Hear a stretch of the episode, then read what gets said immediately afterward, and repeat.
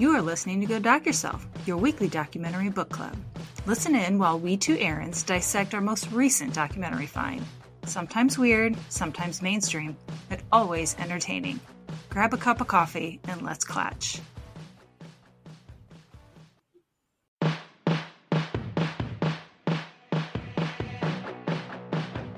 Hi, and welcome to Go Doc Yourself. I'm Erin McCart. And I'm Erin McCourt. Thank you for joining us today. We are celebrating Pride Month. Yep. And as such, we've decided to do a classic documentary this week Paris is Burning. This was done in 1990, so possibly before some of you were born, which makes me feel geriatric. Right. Um, it's one hour and 11 minutes. And I found this on HBO Max, probably because it's Pride Month. Yeah, that's what I thought too. We thought we were going to have to rent it, which is not a big deal, or buy if you're so inclined. But yeah, when we went back to watch it, it was available on the streamings without having to pay extra monies. So I'll take it. Even better. Mm-hmm. This documentary, it's by Jennie Livingston, Mm-hmm. but it covers what they call the ball. I have no words today. I mean, it's the scene, right? So think Ball scene. Thank you. Right. So think Harlem, think the first date we get in this is 1987. And it's kind of like what was going on there and kind of the, I don't know, community that mostly brown drag queens and gay people and, Yeah. you know, the community they made for themselves. yeah. Gay, black, and Latin men. Mhm. Predominantly. Mostly. Yeah. And yeah, this took place in New York. hmm But the way they talk, even though this was in 1987, it had been going on for decades Right. and had just kind of evolved over time. hmm And I really, really want to see some from like the 60s and 70s, I. I think would be amazing. Right. So, I mean, this was probably started off really underground, right? And so, Mm. I mean, this is what happens when people don't fit in anywhere else. They make their own stuff. And it was Right. fucking amazing. Oh my God, yes. You kind of get the sense as you watch this that we're getting a watered down version of what it used to be, hmm but still, it's pretty fantastic to be able to watch the people and the artistry and the care that they've put into, you know, walking in these balls. It's really, I don't know, I've, I've never been to anything like this. So it would have been nice to have been around and know about it at the time. It would have been really cool to see a fly in the wall and watch people who are really into something, you know, who are really Right. in their element. That would have been really cool to see because it's Right. very, it's a huge departure from anything again that I've ever been a part of. So, Agreed. This opens with a ball mhm. and these scenes from the ball, and you see Pepper LaBeija. yeah, and she walks in and she's in like this gold outfit that is I, I don't even have words to describe it. I mean, it's so poofy.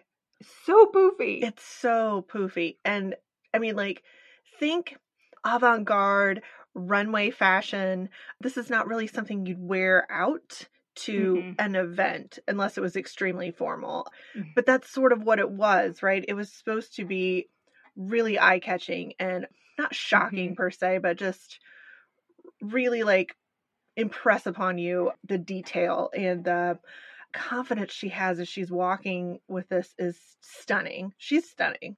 oh, absolutely. Yeah. And the confidence is something that I can't even imagine. Have like she walks in and I would cower. Honestly, I would literally cower. It was just Mhm. a sight to behold. The Headdress and everything. Mhm. And as she's walking, the outfit's changing because she takes some of the poofy sleeves off Mhm. and then she takes like a jacket thing off and it's a whole different dress.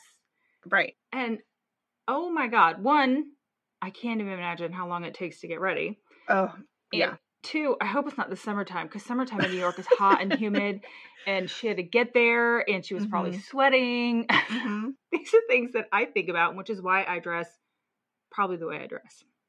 Right. I'm definitely a wash and wear kind of girl. So um, I think we're on the same kind of page there.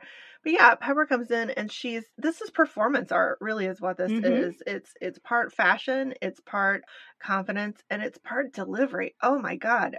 And so the scene is um I don't know, like I'm thinking like a like a sporting event and you can see the playing field or the the walkway where they are is kind of in the middle and there's seats and chairs all the way around. There's like a judges. They're kind of up on a platform Mhm. and there's like an announcer and there's music playing so it's something that you can kind of walk to in a lot of these cases and there's just people everywhere so there's like a balcony in some of these there's like people almost hanging over and like cat calling it's mostly supportive right there are some shitty things Right. like booing and that kind of thing but mostly it's Mhm. just like drumming up of really high energy so you know Right. you are walking through this as a performer and that's kind of what it is and it's just it's just outrageous like again in, in a really good way but it's amazing to watch these folks and the nerve that they must have to Mhm. pull it off i don't know Well, one person, Dorian Corey, later on had explained that it's like a drug, right? Mhm. You get high off of the energy and off of the emotion and off of the praise. And when you win, it's even more. Mhm, And you get addicted to that high, mhm. a much healthier high than, say, heroin. yeah but an addiction nonetheless is the way it was described. Sure, and I can sure. completely understand that. I think that's how a lot of people describe entertainment. if Right. They're the one doing the entertaining, right? So Pepper LaBeija is the mother of House LaBeija. Now, Mhm. she did not form this house. Mhm. She is just the current, at the time of filming, head of the house. Crystal LaBeija was actually the, the founder yeah hmm she's been doing this for 20 years at the point Mhm. of filming so she's been around a hot minute Yes. And it's 20 years. So that would have been the late 60s yeah that she started this Yeah. performance. And they discussed that back when they started doing it, it kind of changes over time, right? So Mm-hmm. they wanted to emulate, say, Marilyn Monroe, just Mhm. beautiful actresses in that. right And they also talk about how it was almost like a showgirl. You would go over the top like a Mm-hmm. showgirl. Right. So at the conception of this, I mean, it was like giant headdresses and wigs Mhm. that were really tall and that kind of thing. Because it, it started with maybe that showgirl theme, or at least that's where they talk about it at the beginning. And then, you know, maybe the next generation comes in and it's like old Hollywood glamour and everybody wants to look like Monroe or, you know, Rita Hayworth or whatever. So, you know, it's kind of keeping up with the times, as it were. And then at the point we're at now, it's kind of morphing into Dynasty. You want to look like the characters from Dynasty, which is hysterical to me Yes. um, because that's that's what opulence is. That's what right. success is. These are this is a fantasy for people to live out, and so they really go for it, which is so fun to watch. hmm I love how throughout the documentary they talk to people. So we meet a lot of different house members, Mhm. house mothers, so different houses that are Mhm. involved in this. They were speaking to some people and talking about how, especially in the 80s and even now, I'm sure being gay is not exactly fitting in Right. right. And so it can be a very difficult life to get through. And so going to the balls, you feel like you belong. You Right. are 100%, you feel right, and everything's okay for that short period of Mhm. time. And it's just probably you could walk in and just a sigh of relief and Yeah. comfort, I'm sure. Acceptance finally in a place where Mhm. you know people are made to feel different and awkward and bad and wrong and all this and they go Mhm. to the balls and everybody's there for the same reasons Mhm. i love the idea that there's a place for you to go and you just feel like yourself no judgment Mhm.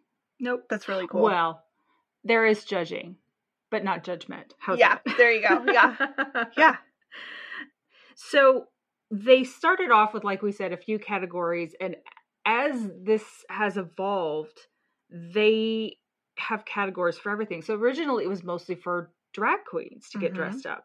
But not everyone who is gay wants to dress like a woman. Listen, I don't blame you. I don't want to fucking dress like a woman. so they have all of these other categories And I think what was the most interesting to me was how some of them were just how well can you pass as this? Like the Mhm. realness of being a woman, Mhm. being a straight man, Mhm. being a schoolboy. My favorite, absolute favorite category because it just cracked me up that it was even a category town and country. Yeah, I wrote that one down too because I'm like, what does this mean? But yeah, they had Pretty Girl was one, Mhm. a luscious body that was another one, Schoolboy, Schoolgirl, Town and Country definitely made my list. Executive Realness, where you just dress like Gordon Gekko or whatever. yep.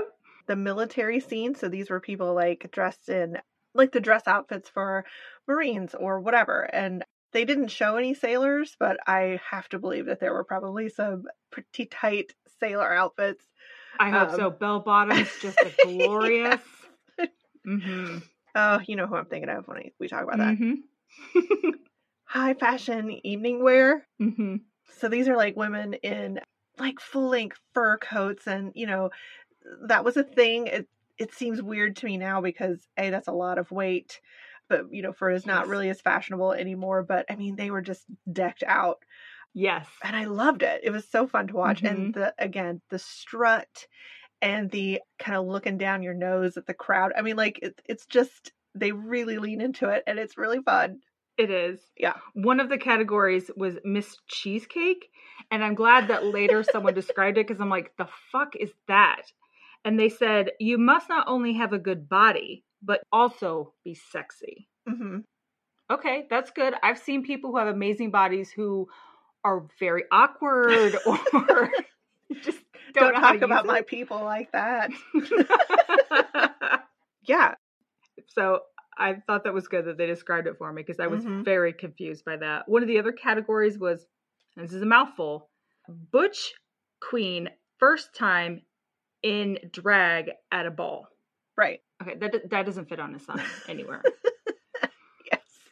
and I'm not sure what that means. I mean, the first time in drag at a ball I get, but Butch Queen, is that like you dress like a drag queen but you have a beard still? Is that what Uh, we're talking about? I mean, I don't know. I didn't get a great explanation, and I did not take the time to look that up. I was probably too busy scribbling down like town and country and whatever. There was one about the Poconos versus the Catskills.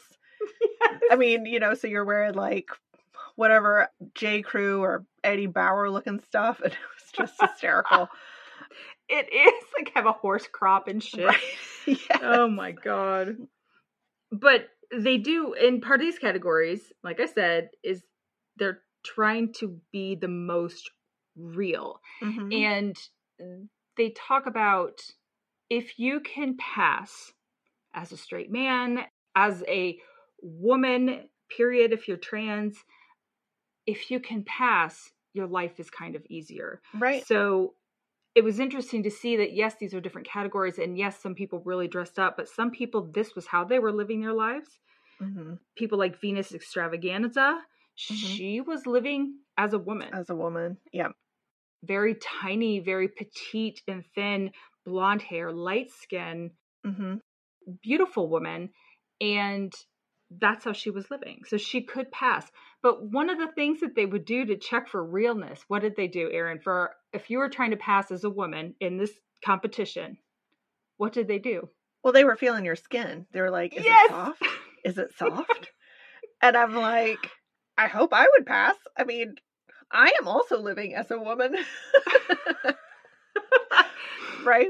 Uh, I know some women whose skin looks like scales, so it's not a real indicator of femininity. But I myself use so much lotion every day, so Right. I get it. I get it. Mhm.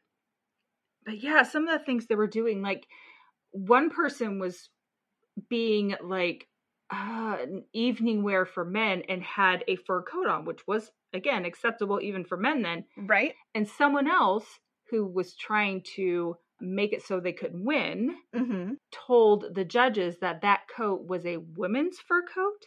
Hmm And it was so funny to watch him. He's like, the buttons are on the right or the left. Right. Where are the buttons for a man's coat? I don't know.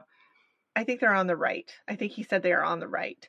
So yeah. yeah, to prove it was a man's coat. right. But the damage had been done, right? Yes. yeah, there's already it's kind of a disparaging and like he's stomping around and oh my god, again, somebody just ruined his day because he wasn't able to, you know, kind of proceed in the way that Mhm. he wanted to. But uh yeah, it's a huge deal to walk in these. Yep. So let's talk a little bit about the houses. Okay. I think it was Pepper LaBeija that had discussed that a lot of these kids, when they come out as gay, they Mhm. get rejected by their families. And They have nowhere else to go. A lot of them ended up homeless in New York. And these houses were places for them to go and be part of a family again. You had a mother of the house, some of them had a father of the house as well, that just kind of Mhm. did what a mother and father would do and take care of these kids right. who would also perform at the Mhm. balls. Yeah. I just think it's aside from the ball scene, I think it is beautiful that they were able to help some of these people and some of these kids survive in a very difficult world and help Mhm. them grow and move forward. I also think it's heartbreaking that they had to be in that situation to begin with. I 100% agree. That's definitely an undercurrent of this. Like, these became a thing out of necessity. People are banding together. People Mhm. are trying to take care of their own because society has completely rejected these kids. It, it's not just your family, it's everybody. And so, you know, some of the older folks that are in this, you know, people flock to them and like, you know, I think there's a gap in like a kind of a hole in this the younger people and so they're looking Mhm. for guidance and affection and you know just approval. I mean there's all kinds of things but you know the older generations are able to maybe smooth the way for these kids a little bit. I mean there are some discussions about well you know the ball scene is such that people will go out and steal so they can come and walk in these walk in the balls and they'll they'll come and they're starving because you know it's more important to them to put on a good show at the ball rather than eat. And it's just like this is what we've done to children. This is this is Mhm. the choices that we've made as a you know as a society and as adults that children have to make these kinds of choices. And it's just it's heartbreaking. I totally agree. Hmm In talking to people for this documentary, a couple of the kids that she talks to, one was 13 and one was 15 years old. And this is like, it's like two, three in the morning in New York City out on the right street. so these are street interviews that she's doing. Hmm and you know they talk about uh, one is 13 one is 15 and you know why are you out here? And they're like because you know this is the thing we want to do. And they're just this freshest little baby faces and just so full of hope and like so smiley and like completely in their element and one is from brooklyn and one is from queens or whatever and it's just like oh they do have pretty awesome accents though They do. And they are They adorable. really sweet and one of them lived with his mother, and Mhm. the other one essentially had been kicked out, Yeah. right? His family Yeah. wanted nothing to do with him. And I just look at him, I'm like, oh my God, my older son is 13, or my younger son is Mhm. 13. And it breaks my heart to think of him living like that. People say that if you have a kid who's gay or trans or part of the LGBTQIA plus community, Yeah. that you failed as a parent. And I don't think that's true. I think if you disown that child because of it, then you failed as a parent, right? Yeah, I mean, I don't know who among us doesn't want acceptance and love from those that we're closest to. So I think part of my job as a parent is to, you know, put my expectations for my child aside. My two children, they don't, they're not extensions of me. They're, you know, I am a whole separate person. Their own people. Yeah. And so, I mean, like, Mhm. you know, my job as a parent, in my opinion, is to guide them to be the best that they can be. And, uh, you know, how they reflect on me is sort of secondary at best. Right. I don't know. You know, it's it's tough. I just I can't imagine a situation where I kick a kid out. I can't either. Mhm. My favorite thing of this whole documentary, which is stupid, but it's just because Okay. uh, I am who I am, is they discuss a house is a gay street gang. I saw that And-. Or yeah. All I could think of was like West Side Story. and they're like, they fight by walking as opposed to Mhm. fighting in the streets, right? Like breaking. I mean, Yeah. that's what I thought of. I thought like breaking when they they got to the the later part where they're voguing, like this is how we fight, and I'm like, oh my god, I've seen that movie. Yeah. Okay, so everybody knows the Madonna song, right? Vogue. I don't know Mm-hmm. when that came along in the scheme of all this. I, 1990. okay. So voguing's been around for a minute before Madonna gets a hold of it, but like Mhm. the moves these people are doing, and it's I, I didn't necessarily they say it's sort of at each other, like you're trying to out move. Right. Um, but it doesn't look like that when you're watching them. It looks like they're just doing their own thing, and it just happens to be that they're Mhm. close-ish to each other. It is Mhm. amazing to watch. They're on the floor. They're doing all kinds of stuff. Yeah. Well, yeah, they talk about it's a way to bring so they talk about reading, which is it was very difficult for me to separate reading and shade, Yes. right? Mhm. So they talk about reading is more of a of a conversation. So it's almost like they've been able to take the slurs that people throw at them Mhm. and find humor in it and use it in a way to be humorous with one another, right? Right. It's like improv sarcasm, right? Like you insult somebody's dress, you insult somebody's hair, Mhm. but you do it in a kind of sarcastic, fun way. Not, um, I mean, I'm sure, there can be cutting comments, but it's not, Mhm. I don't know, you're not up in their face. You know what I'm saying? It, it's, Right. It's more of a hidden aggression. I don't know. And shade is when you just Yeah. look at somebody with some kind of look where you know they know that you're looking at their biggest flaw. And that's it. That's what shade was. and I was like, oh my God, okay. Right. So that's where shade came from. Mhm. So reading became shade and shade became voguing. voguing was a way to give shade. They said the person who danced the best was giving the best shade. Mhm. In my wildest dreams, I could not get my leg over my shoulder to vogue like that. It was crazy. So it's to me it looks like breakdancing meets modeling. Yes. Mhm. Right? But they they talk about Egyptian hieroglyphics meets modeling. I'm not sure how a writing style worked its way into this, Mhm. but you know, if that's how they describe it, then by golly, that's what the fuck it is. Right.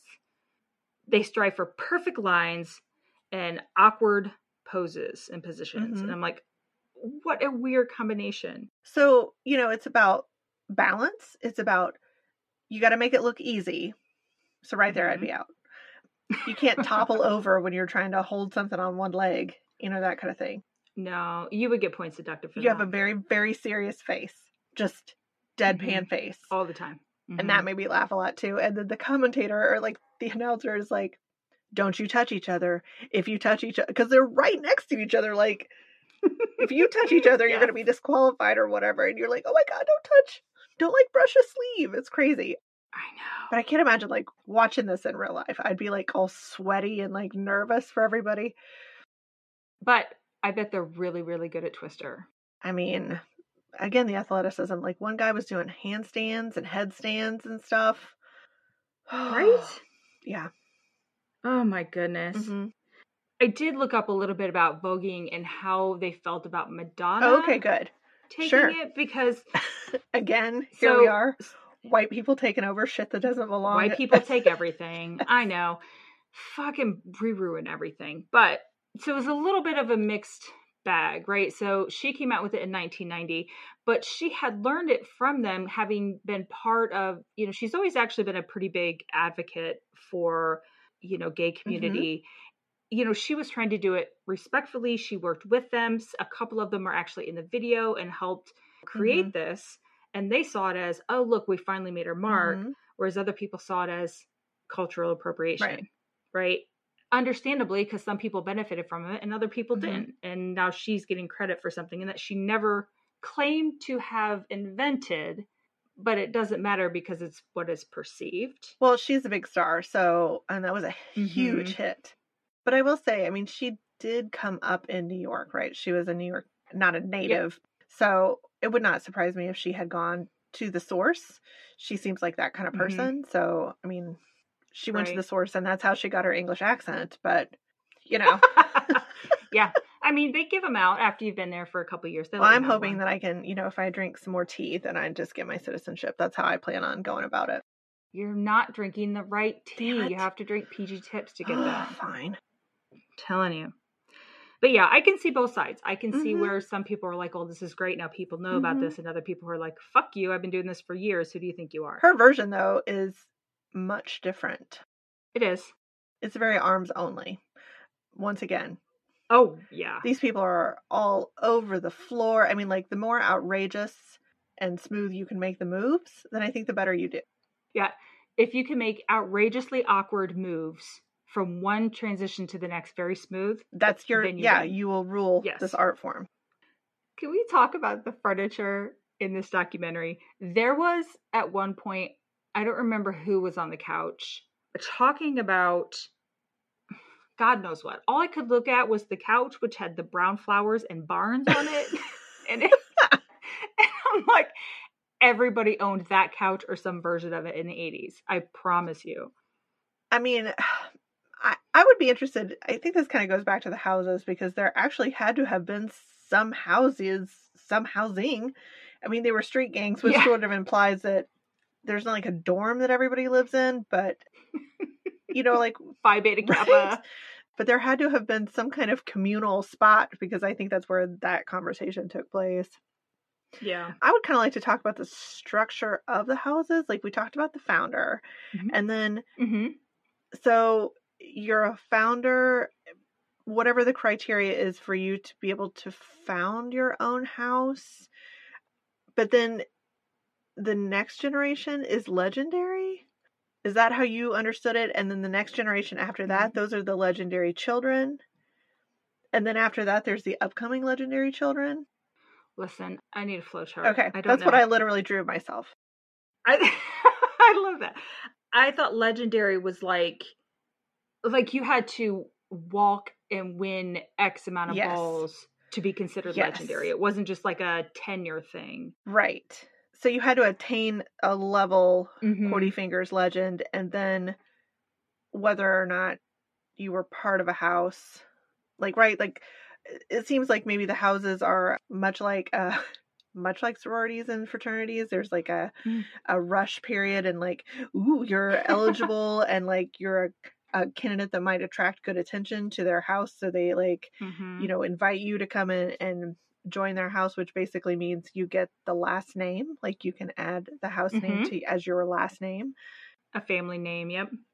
but like i said it's you know you're legendary it seems like the legendaries in this space were also house mothers house fathers that kind of thing Mhm. people who had contributed in some way and kind of were well known and then the children that came in after you those were the upcoming legendary children or whatever so i thought it was really interesting because they didn't i wish they would have put a flow chart up for my dumbass but nonetheless i had to kind of piece it together on my own with my tiny lady Mhm. brain so All I remember them saying is that, you know, originally the founders were legendary. Like they were these people who had been in the scene and they decided to, to form these Mm-hmm. houses. But later on, people decided to form houses just to form them and then worked on the status, right? Right. So instead of getting status first and then forming a house, they're like, no, we're going to get these people together and we'll work our way Mhm. up. So it had kind of evolved over time sure a couple of things that were discussed in this were most of them want to be famous of some Oh, sort. yeah. They all discuss wanting to be either a dancer or an actor or a model. Mhm. Octavia Saint Laurent. Yep. She discussed wanting to be like a model, and it breaks my heart. One because I doubt most of them were ever really accepted into mainstream society, Yep. even though some of these women were just stunningly oh my beautiful. god yeah At one point, Octavia is like showing her room, and she has these posters of models all over her room. There was a poster of like 4 Mhm. models together, and she's like, "Look, they all have their own look." Honestly, Erin, they all look the exact same to me. I think Cindy Crawford was on that picture, but they could have put her in there four times, and I would not have been. A, I was like, oh, I think that's you know, and then, but yeah, they were all skinny white girls, Uh, With brownish, light brownish, dark right? blondish hair. They all looked exactly the same. I could not pick one out of the crowd. and I thought, bless her heart that she can see nuance in that. She must be better at this than I am Mhm. because honestly, she to me was so much more attractive because she looked unique versus Mhm. and she was beautiful. Oh, yeah. But she didn't look like every other person up there. And that's what I find attractive more so than cookie cutter. But I also understand that like you said, we want to belong and part of belonging is blending.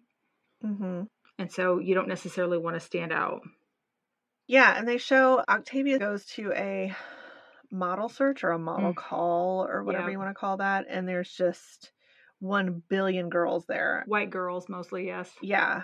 They do show the girl that played Lisa from Coming to America. Yep, I saw her. Yeah, and I don't know, you know, when that came as like, had she done the movie, had she not done the movie, but she's talking to the different models and they're talking about the process and, you know, how they choose a girl and blah, blah, blah. hmm But, you know, again, it's just like, I can't imagine the competition, you know, for, for very few spots. I don't know. I can't imagine being a judge and looking at all of these people who look exactly the fucking same and saying, well, that one looks better than the other one. I just, Right. I don't understand how they do it, but they have a Mhm. better eye than I do. I get that. Can we talk about Willie Ninja? I cannot wait to talk about Willie Ninja, Okay. the founder of the House of Ninja. And he's a mother of the house, and he's very masculine. Yes, I like the fact that he talks about, well, he went about it the around the way way that you just described. Like, he's famous. He mm-hmm. in this, you know, scene and outside, but he was like the Voguer, right? He's one of the mm-hmm. Fathers of Vogue, if you will. And so that's sort of how he got the street cred going for his house. And Mhm. he was like, Our house is called Ninja because we like to assassinate everybody. And I'm like, All right, my, my dude. That's, you know, he's amazing though. He was amazing, right? Yeah. He also taught women how to be more feminine. So he had like a class. Yes. Yes. Essentially, think Barbizon or something like that. Most Yeah. people probably will not even get that reference. I'm sorry. Mm-hmm. But he had discussed how women in New York tend to be a little bit harder and Mhm. he wanted to make them soft. And he's Right. like, he said, because it's more attractive to men. And I'm like, uh, excuse me, sir. Uh, so tough. Yeah. He kept going and he said, because in a man's world, a woman has to be able to use her feminine wiles to get what she needs out of them. Like, so essentially to manipulate men to give you what you need. Mm-hmm. I don't agree that we should have to do that, but I understand it. So he was trying to Mhm. empower women to be able to get what they need, not cater to men, how it originally came out. Right. It's more of a leveling of the playing field, right? We Mhm. have power of our own. We will use it to our advantage. I think it's tough for us nowadays to remember that, or, or maybe not. Women have traditionally, I mean, we've always been kind of left from the table, right? We don't have the same opportunities as men. So we're sort of forced into this position. You know, then we're kind of told we're horrible for taking advantage of what we can. So, an interesting dynamic. Well, you can't win if you're too harsh, or even you don't have to be harsh. If you're too abrupt or whatever, then you're aggressive. But Yep. if you're not, or if they perceive you as too feminine, then you just you're you couldn't possibly do this role because you're just Right. not smart enough as a lady or whatever. You just there's no winning, right? So no, there really is do not. what you got to do, ladies. Later on, you see that he has clearly been successful. He has traveled. He's gone to Paris. He went to Japan, which is was his goal. He wanted to be able to take his family to Mhm. Japan since they were ninjas. But he became quite successful at choreographing other people's Mhm. music videos. He was in music videos and doing dance with people, and he really seemed to have done fairly well for himself. Agreed. He wanted to be an international star. I think that he was able to do quite a bit of that. I, I think he doesn't have the household recognition perhaps that he wanted in the long term. Mm-hmm. But yeah, I mean he's he's really associated with kind of the movement itself and trying to you know bring it to the forefront. So I really I admire him a ton for that. Right. And he also talks about the ball scene starting to cool off and it was getting kind of boring. Mm-hmm. So I thought that was interesting that he was sort of starting to make a distinction that maybe the ball scene wouldn't be around forever. Right. I did not look to see if it was still a thing. If it's like a real thing or just maybe a a fun thing for Pride month or anything like Mhm. that. I don't know. I did look up a few things at the end as kind of a wrap up, Mhm. and I can tell you that the House of Xtravaganza is still in existence as far as what Wikipedia told me today. wow. Yes, but I, they didn't specifically mention the balls, you know, so I, I don't know what to say about that part. Well, I like that they're still still around with Mm-hmm. at least at the time, Angie Xtravaganza was the mother. Mm-hmm. Also, there was at one point in time, Octavia is actually shopping at Yves Saint Laurent, and she holds up the most hideous outfit I've seen ever. Was it black and gold? Yes, she loved Yeah. it, but she's like, "Oh, it's you know, it's six hundred dollars, and that's six hundred nineteen eighty seven dollars, not." yes. Yeah. Oh God, people paid way too much money for those ugly ass clothes in the eighties. They were so ugly. Well, I also like the fact that it kind of flips back and forth. There's some street footage of just people walking around in New York City, and they would show women. Again, we're talking about white women, white men, kind of what they were wearing, and sort of this is what people are striving to do. They're striving to look like they have some wealth in New York City, which has got to be a feat, right? Mm-hmm. but what she held up is really representative of what your Krystles or your alexis's from dynasty would have been wearing so yeah that was the style and it was gaudy as fuck so yes, the clothes in the 80s were extremely gaudy, especially wealthy women's clothes. Or extre- Mhm. it's like the more gaudy, the more expensive. That was probably the general rule. And don't you think it's kind of in some degree it stayed the same right i'm thinking of the guy in tinder swindler that had like the gucci shirts that were just like oh they were so horrible and i don't Yeah. understand Yeah. I don't know. I think if you're going to dress wealthy like that level, you're just going to look like grandma's couch forever. so Ugh. brown flowers in barns. Yeah. Gotcha. Mhm. Mm-hmm. Also, I made a comment that they held some of these balls at like elk lodges. That Yeah. doesn't seem like the type of thing that an elk lodge would do, but I guess maybe they just needed the money or Another thing, okay, so right, we don't talk about who foots the bill for this. I was very impressed by the level of Mhm. trophies. Jesus, they have a ton of trophies, right? and some are like two stories tall. Yes. yes. I was like, imagine oh my god, walking okay. home with that, like carrying it down the street? Oh, how obnoxious! guess. But it could could be a weapon. In New York City, you need a weapon. So maybe they maybe you can take them apart or something but i was just like that where where do that money come from to do know. this I do not know. They also talk about how a lot of the trans women or queens Mm-hmm. work as escorts or they hustle, and that was a way to make money. Yep. It was dangerous. It still is dangerous work. Sex work always is, unfortunately. But if you're trans, it can be extremely dangerous. Venus Xtravaganza hmm was one of those who was a trans woman, not fully transitioned yet, but she discussed being threatened after men found out, Mm-hmm. threatening to kill her. She had to like run out of the room and had decided to stop doing tricks Mm-hmm. for her safety. And also, this was the time of AIDS, which wasn't Yep. safe. Unfortunately, she still ended up getting murdered. She was found underneath a bed in like a dirty hotel. I don't know that they ever figured out who killed her. They did not it remains unsolved Yeah. They just assumed it was probably a a john of Yes. some kind yeah yes. Yeah. It's heartbreaking.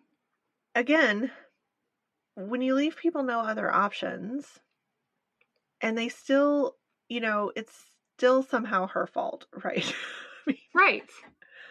and I think that's especially tragic because for the documentary, she talks about, you know, I just want to marry somebody. I want to get married in a church. I want to. Um, she wants to be famous. I mean, everybody does. And she wants to move to like the Poconos or Florida and live with the man that she loves Mhm. and just have a life. Mm-hmm. Just to be taken care of and loved. Yes. Yes. And she does discuss that the sex is not always a have to do, right? Like sometimes there are just men that Mhm. want the company and they want to, you know, be seen with a pretty Mhm. girl and you go out to dinner and they give you money to buy a cute dress and some new shoes and, you know, some of that kind of stuff. So now whether or not she's putting on a, you know, kind of telling a fairy tale to the camera, I could not say. She definitely says, well, 99% of the time. And she says 95% of the time. And I'm like, okay, cool.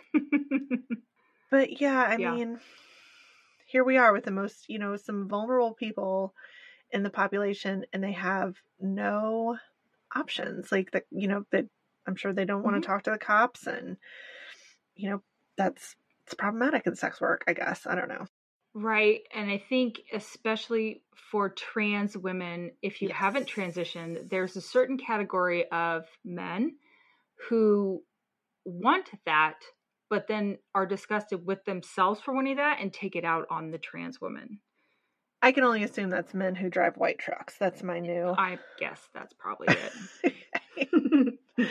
Ah. yeah. It just fucking sucks.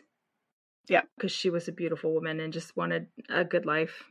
she was 23 when she Mhm. died, when she was murdered. Just So a baby. And Angie Xtravaganza, who's again the house mother for Mhm. House Xtravaganza, she was the one who was notified that and or that um Venus.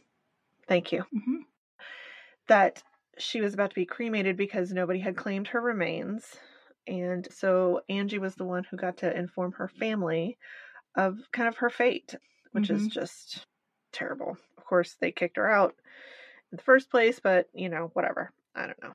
Yeah, it's always re- regret after the fact, right? Right, right. So, anyway, that's I don't know, kind of a poignant moment at the very end that you find out that I don't know, there's real violence here. Yeah. It's not just a concept, right? It's not just out there. It's, you know, affects the people that you've seen on camera and it's and they're real It's tough. people and they have real feelings and yeah.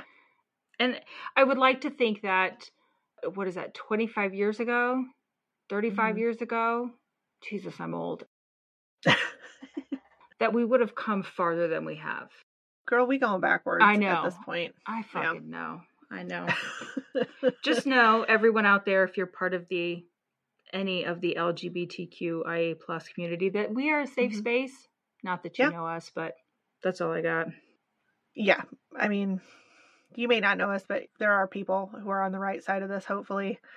I know we're trying to put the right message out there. So, Mhm. Hopefully we'll get somewhere good yeah. I don't know. I just know that if you need a hug from a mom, I'm I'm on your side. I will Right. totally give you a big fat hug. We'll have a drink together. It'll be great. I'll come to your wedding. I'll give you away. Right? Whatever you need. Whatever That's right. need. I'll tell you I'm proud of you. and mean Yeah. it. Right. Exactly. Yeah. Ugh. All right. Uh, Speaking of trans, I do want to discuss a little bit. Pepper had talked about being a man who emulates a woman. Hmm And he's like, I don't know what it's like to be a woman. I don't menstruate. I've never had a kid. I don't have any of those Mhm. problems. I emulate a woman. And he Mhm. never wanted to actually become a woman. And Right. he makes kind of a grand statement of he thinks that some trans women want to become a woman permanently, like have the surgery, Mhm. because they think it will be easier and then they might regret it later. That was an interesting thought coming from someone in the community because then you see these other trans women who had completed surgery and she was like, "Oh, thank God. I am a woman now. I feel like I have always been, you know, and now Mhm. it's complete and I don't have to hide anything and I can just be who I am." And Mhm. and how happy she was compared to what Pepper was saying. And I think that really proves that even within the queer community, trans people can be really looked down upon and not understood. Yeah. Even amongst who they consider part of their part of their community, right? Yeah. If you know the Stonewall story at all, like I just listened to a podcast on on the Stonewall uprising and Mhm. it's sort of the same thing. Like there was a time early in the movement for gay rights that people wanted you to look a certain way. They wanted you to look not too different hmm because they're trying to get traction with the straight dominant culture. You know, they kind of talk about it's just difficult when you look different. It's it's Mhm. just hard when you're considered calling attention to the wrong parts of this. I mean, I just think it's human nature to judge and you know, even within that community, practicing tolerance is difficult. So, Yeah. it's just not perfection. So, I don't know. I don't know. I think my takeaway is let people do what they want to do. They're not harming anybody else. Mhm. As long Nope. as they're not harming anybody else, I don't give a Yep. fuck. Yep. I just don't understand. It, it has zero effect on my life Mhm. if someone else wants to become a woman or a man or and we've discussed before that there's a TikTok where someone's like, "Oh, well you you straight women won't be happy when trans women can start giving birth to babies." I don't think any single woman that I know is going to begrudge Mhm. any other person. Here, take my uterus. I'm done with it. Have at it. It's Yeah. it's worked. Yeah. No, none of us. None of us care. Let someone else do it. yeah, I just think it's a long way to go. Like, just having sexual reassignment surgery sounds like a ton of work and money and Yes. all those kinds of things. It's not like a thing you just do on a whim. It's not a flippant decision. Right. Right. There's a lot of things you have to do to qualify for it. I, I mean, I can't imagine trying to pay for something like that because I doubt it's covered by insurance. I don't know that for a fact, but Right. I, I just don't think it's something that people do for attention. No, no, most people don't want that kind of attention. Yes. And so I think that there's probably a vast majority of people who who do it who are glad that they did it. I think it's one of those handy things that people like to tell themselves, like, well, if you get a sexual reassignment surgery, you're going to regret it later. Okay. I, I don't know. It's not my job to say. They say the same thing about everything that they don't agree with. Yeah. Right? If you get an abortion, you regret it later. I'll tell the world now, I have had an abortion. I do not regret it. I was not in any place that I could have had a child at that point in time. Right. Period. Right. I've never regretted it. Was it an easy decision? Of course not. Oh my God. I can't imagine. But I don't regret it. And they're going to tell you Mm-hmm. that you will. And you know what? As long as you're happy in your skin, you do you. Yeah. So I just, I also think anybody that really wants to become a woman, they're a brave individual, right? It's not all it's cracked up to be. Absolutely. If a man wants to give up their status as a man hmm to become a 2nd class citizen as a woman, Yeah. especially if you're a person of color, yeah, women are already below men. Women of color, yeah, unfortunately, at the very bottom of that list. So treated like the worst. hmm So if you never want to get good medical care again, you want to be treated as stupid, you know, Yeah. Angry or, whatever. Mhm. you know, somehow incompetent in every way. Please join Mhm. our ranks. You know what I mean? Like, and if you can do it in heels, then you're better than me. well, then you're obviously, you've really got it going on. so yeah, it's I liked this documentary. It was shot in an interesting way. Like I would not say I mean it's definitely something of its time, right? I don't it wasn't as polished, I think, as Mhm. documentaries you see now. I guess is what I'm trying to get out there. The subject matter is fascinating. The Mhm. people are so engaging and you know, you really want to just I don't know. It's just really nice to see the complexity of people, you know, that are doing this kind of in this world. So I, I really liked that part about it. I do have a few follow up things to mention if you want to hear about that. I do. I'm I'm guessing one or two of them are the same things I have. Go ahead. Okay, cool. So um, we did discuss a little bit about Willie Ninja. He did find some fame. I do believe that he died early. I don't have the specific details on that, but most of the cats in this did not live very long. I think Dorian was the one who lived the longest and lived to be in her 50s. But Willie died, I think, around the age of 45. And I'm not sure if he was an AIDS related case or not. I believe that he was.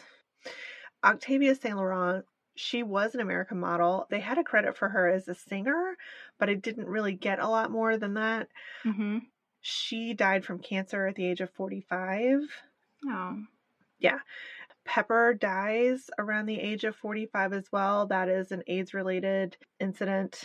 Mm-hmm. Angie Xtravaganza, same story. She dies of an AIDS related liver thing, which I was like, oh, okay, well, that's a little bit different anyway. But yeah, none of these guys lived very long. Mm-mm. So I think that speaks something too. Like it's just, you know, they're they're in a tough spot. So I think in this day and age where we have so many different medicines to help those who have AIDS and HIV live longer, live healthy mm-hmm. lives, and be able to have complete lives without really fearing about the transmission of it as much, sure. people forget how horrible it was in the 80s. And it didn't even affect my life directly, right? Yep. But if you were in the gay community, I've heard people discuss how every week you would lose someone that you loved or Oh my lose God. someone that you knew. It was horrible. Yeah. All the time people were dying from this. hmm And unfortunately, people, a lot of them, it's not like they were just out there getting crazy. A lot of them had it before they really knew what it was or what was going Mhm. on or how it was transmitted. And then it just took a while for them to realize they had it. They didn't have the testing in place. And by then you've passed Mhm. it on. It, it was just a really difficult time for people in that community. I can't even imagine how horrible it was. Damn.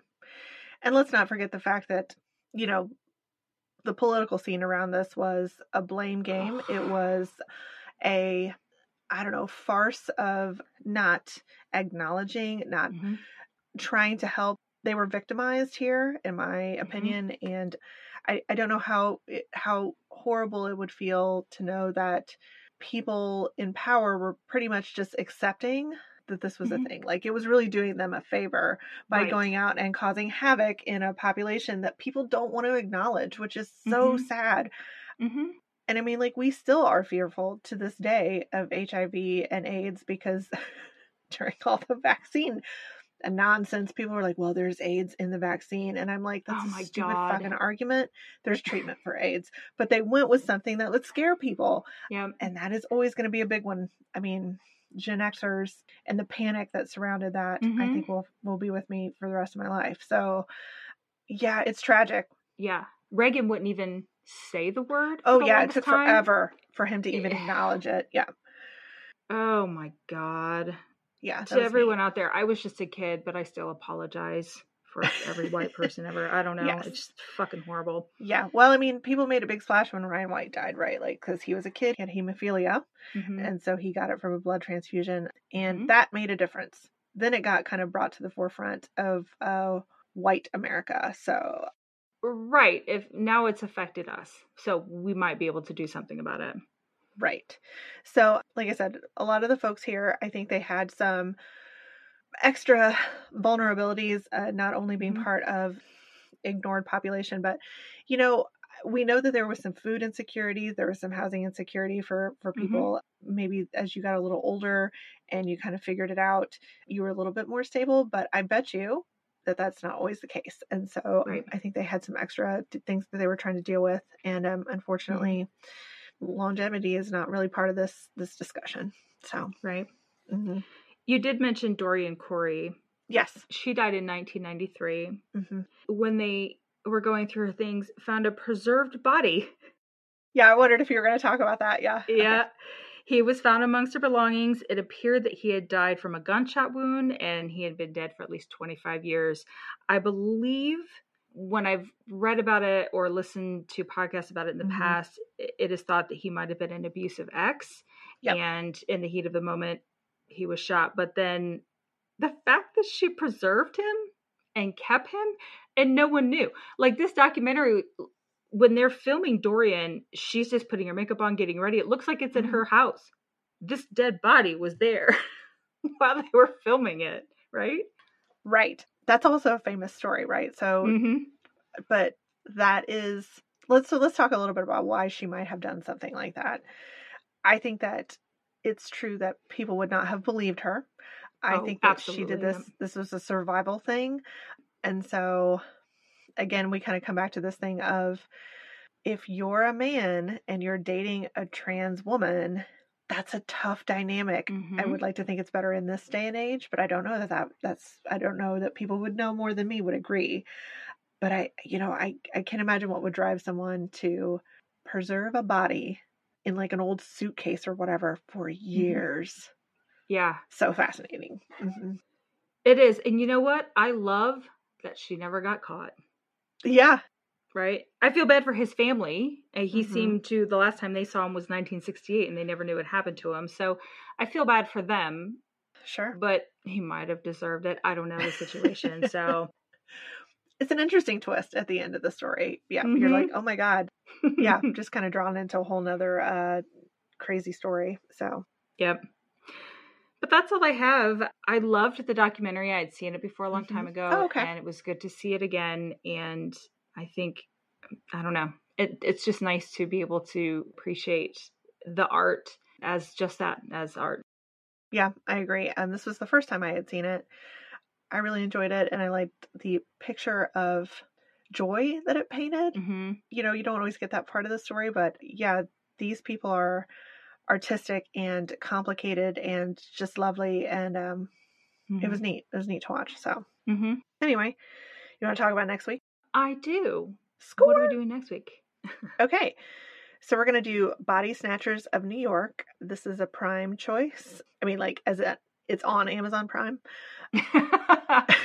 also a prime choice. Yes.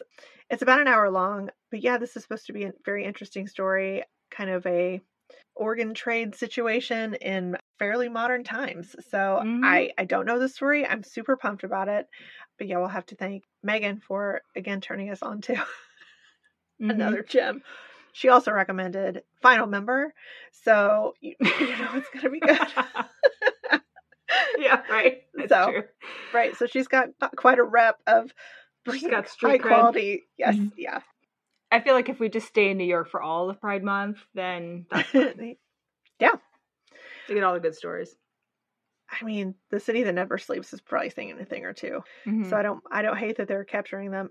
So we'll have you please rate, review, and subscribe. You can find us on Instagram and Twitter at Go Doc Yourself, and occasionally on my dog's account because I don't know how to post things appropriately. Good stuff. We did get a ton of likes though, and I was like, all right, I'm not upset about this. Me either. So um, Otis probably listens to the podcast. I don't see a problem. he does. I would not say it's always willing because sometimes he's like, he just laugh a lot. Like that's what his face does to me, and I'm like, stop being judgy. So anyway, yeah. Thanks for uh, thanks for listening, everyone. Thanks, everyone. We will talk to you next week. All right, later. Bye.